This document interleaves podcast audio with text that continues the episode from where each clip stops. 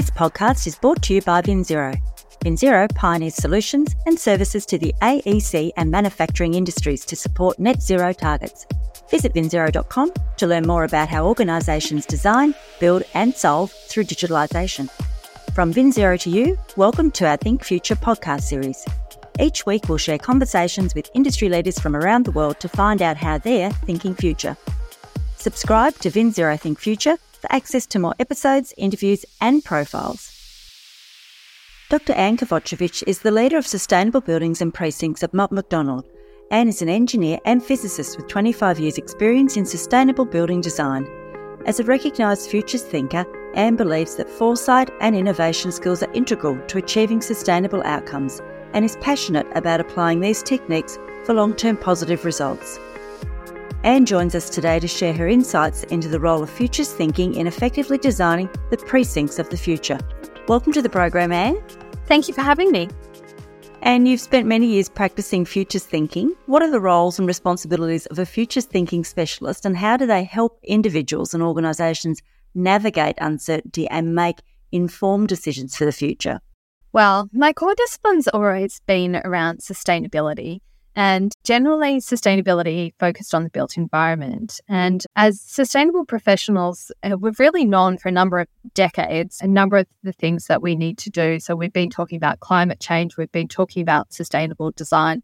And even over decades ago, we were talking about regenerative design and net positive design. So we had to do a lot of work with our clients, thinking about um, the visions that they could set and the sustainable futures that they could create. And what we've found is over the last five years that we've really turned the corner as far as sustainable development goes, and that clients realize it's not a optional extra, but it's something that they have to do. For sustainability, futures thinking has really evolved from vision setting to much more strategic pathway setting around how we can create adaptive pathways into different futures to navigate uncertainties. So, with that in mind, what is it that is most needed in the built environment right now? So, I think what we need to do is we mm-hmm. need to think about all the possible uncertainties and really create robust and adaptable strategies to create these desirable futures. And I think as a foresight practitioner, what I find is that there's so much complexity out there that people people struggle to understand how they can navigate all the different and variables. And as a foresight practitioner and a sustainability practitioner, what I really tried to do is structure the uncertainty and provide um, a bit of a framework so that people can break down some of the different elements uh, that they're dealing with, some of the different systems and some of the different problems that they need to na- navigate, and start to pull that uh, pull together thinking that is much more structured. And not only think about how each of those different systems might evolve, but also how they might evolve together and create sort of a symbiotic future. So, as mentioned, I think we've wasted a lot of time um, not taking action. We really need to to get uh, get started and really accelerate how we're moving towards a sustainable future. One of the things that it, I think is imperative that is that we all work together. And one of the things that we've created this year is a Brisbane Futures Collaborative. So, in collaboration with Dr. Kimberley Camrass, we've been working together to pull together a number of different futures practitioners and just generally big picture thinkers. We get them together just to ideate around the future and share different methodologies that people use and different thinking so that we can work together to enable and accelerate sustainable design into the future. And we really like to think about how different professionals can work together and really create those futures that we want. One of the problems is that the rhetoric that we've had in the past is when we create sustainable design, we'll actually be missing out on something. And I think this is rhetoric that's been developed by fossil fuel companies to sort of say that sustainability is going to cause us to miss out on something.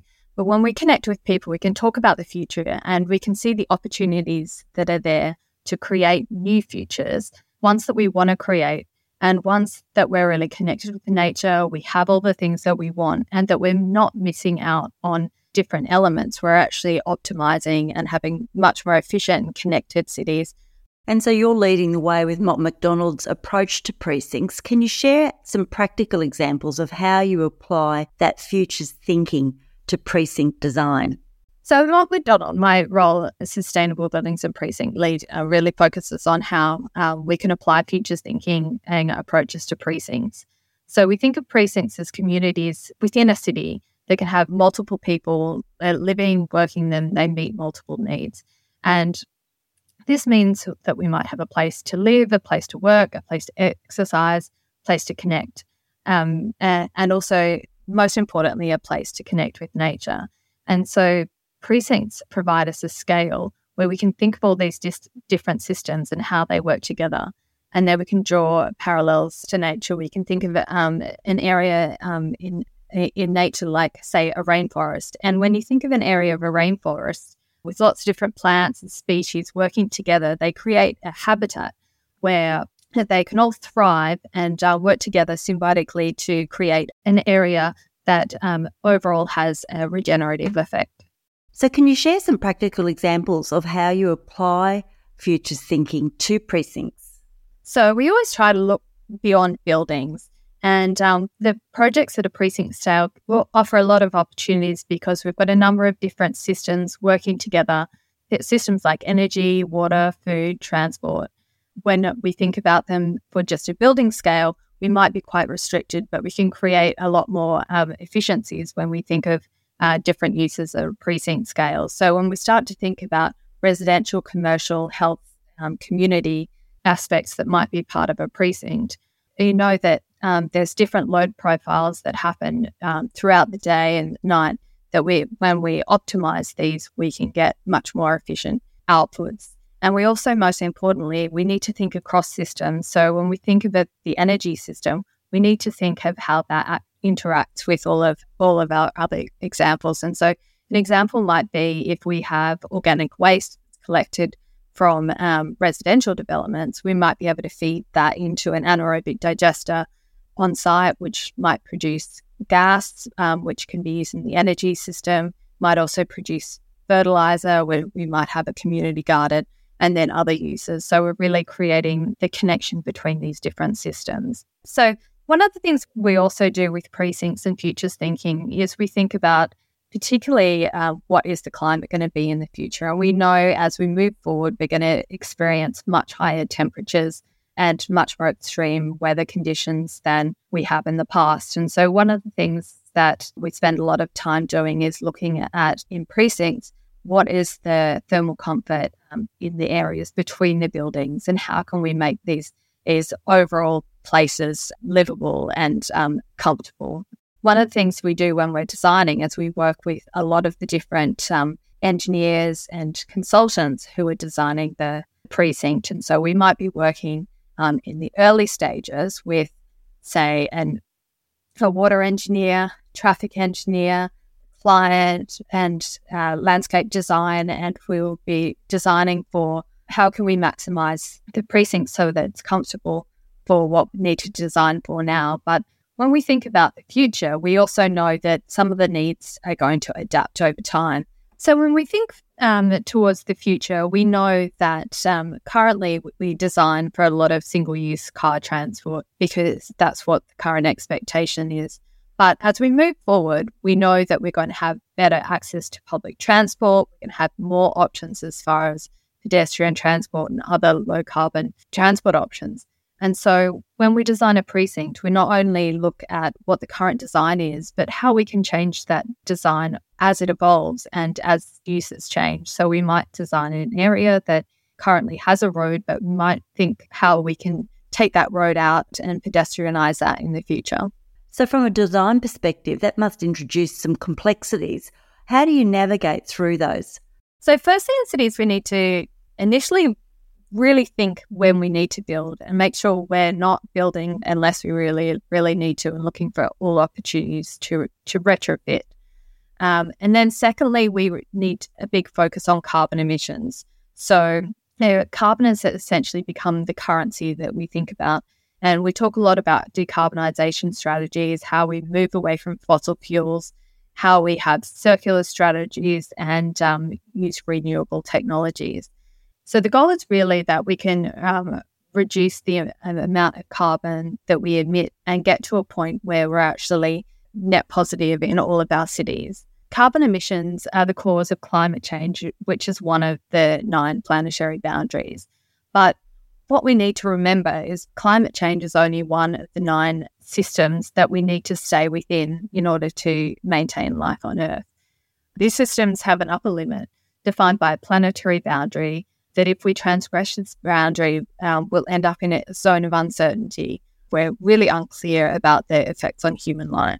So, with the planetary boundaries that you're talking about, what is the fundamental concept behind these and how do they contribute to addressing global sustainability challenges for the built environment? So, essentially, there are nine different Earth systems that we need to stay within um, in order to, to maintain life on Earth. If we think about climate, climate change, it's one of the key Earth systems because it has a tremendous effect on all of the other boundaries. But we have to remember that we can't only focus on carbon emissions. So, climate change is the first of the boundaries, but then we think about other elements like biosphere and integrity. So, this um, used to be known as loss of biodiversity. And here we recognize that um, we need to have a diverse range of species on the planet in order to keep the ecosystems functioning. Um, and then we move on to the third planetary boundary, which is freshwater use. And freshwater is actually only 2.5% of the total water on Earth. And this is the water that's in the water cycle. The fourth planetary boundary is land system change. And as you can imagine, our cities have really encroached on our forests, and um, agriculture has caused a large amount of deforestation as well. And therefore, we've really changed the balance of, of land use on our planet, which is, is creating a lot of issues. The fifth planetary boundary is biochemical flows, and this relates to nitrogen and phosphorus. And um, these are used in uh, fertilizers. And what we find that with agriculture is that we've used way too much fertilizer, which run, runs off into our waterways and um, accumulates and causes things like algal blooms that um, starve marine life. The sixth planetary boundary is atmospheric aerosol loading. And so this is essentially pollution, not only fossil fuels. There's also um, this is also caused by natural occurrences like volcanoes, um, but causes particular matter to form in, in the atmosphere, which is disruptive to to human health and um, health of other species. The seventh planetary boundary is novel entities, and this is essentially all of the man-made elements out there and They've actually recently decided that we really need to set this boundary to zero. And this means that we really need to get rid of all man made substances that um, are harmful to, to human and um, natural health. The eighth planetary boundary is ocean acidification. And this is very intrinsically linked to climate change because it's linked to the amount of carbon dioxide that the ocean absorbs. And when oceans absorb carbon dioxide, they actually get more acidic. And finally, the last planetary boundary is stratospheric ozone depletion. And of the, all of the planetary boundaries, this is probably the good news story because this is where we can see that previously we noticed that there was a hole in the ozone layer and um, there was a global agreement, the Montreal Protocol, to reduce the refrigerants that were causing this hole. And since then, we've been able to um, regenerate the ozone layer so that um, it's no longer transgressed that planetary boundary.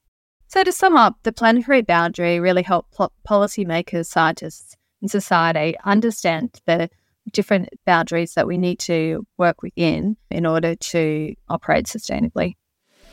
Are you looking for a digitalisation and net zero partner to help you achieve your goals? Join the thousands of AEC and manufacturing customers globally who have turned to VinZero to start their journey toward a net zero future. With 32 offices around the world, VinZero can connect you to the right technologies and workflow processes so you can maintain your competitive position and increase profitability. VinZero has an industry expert to help you navigate the best pathway forward wherever you are on your digitalisation and net zero journey. Visit vinzero.com to find out more. Mott MacDonald's has been recognised as the industry leader in carbon standards. What do the actors within the industry need to do in order to effectively integrate carbon management across their projects and activities?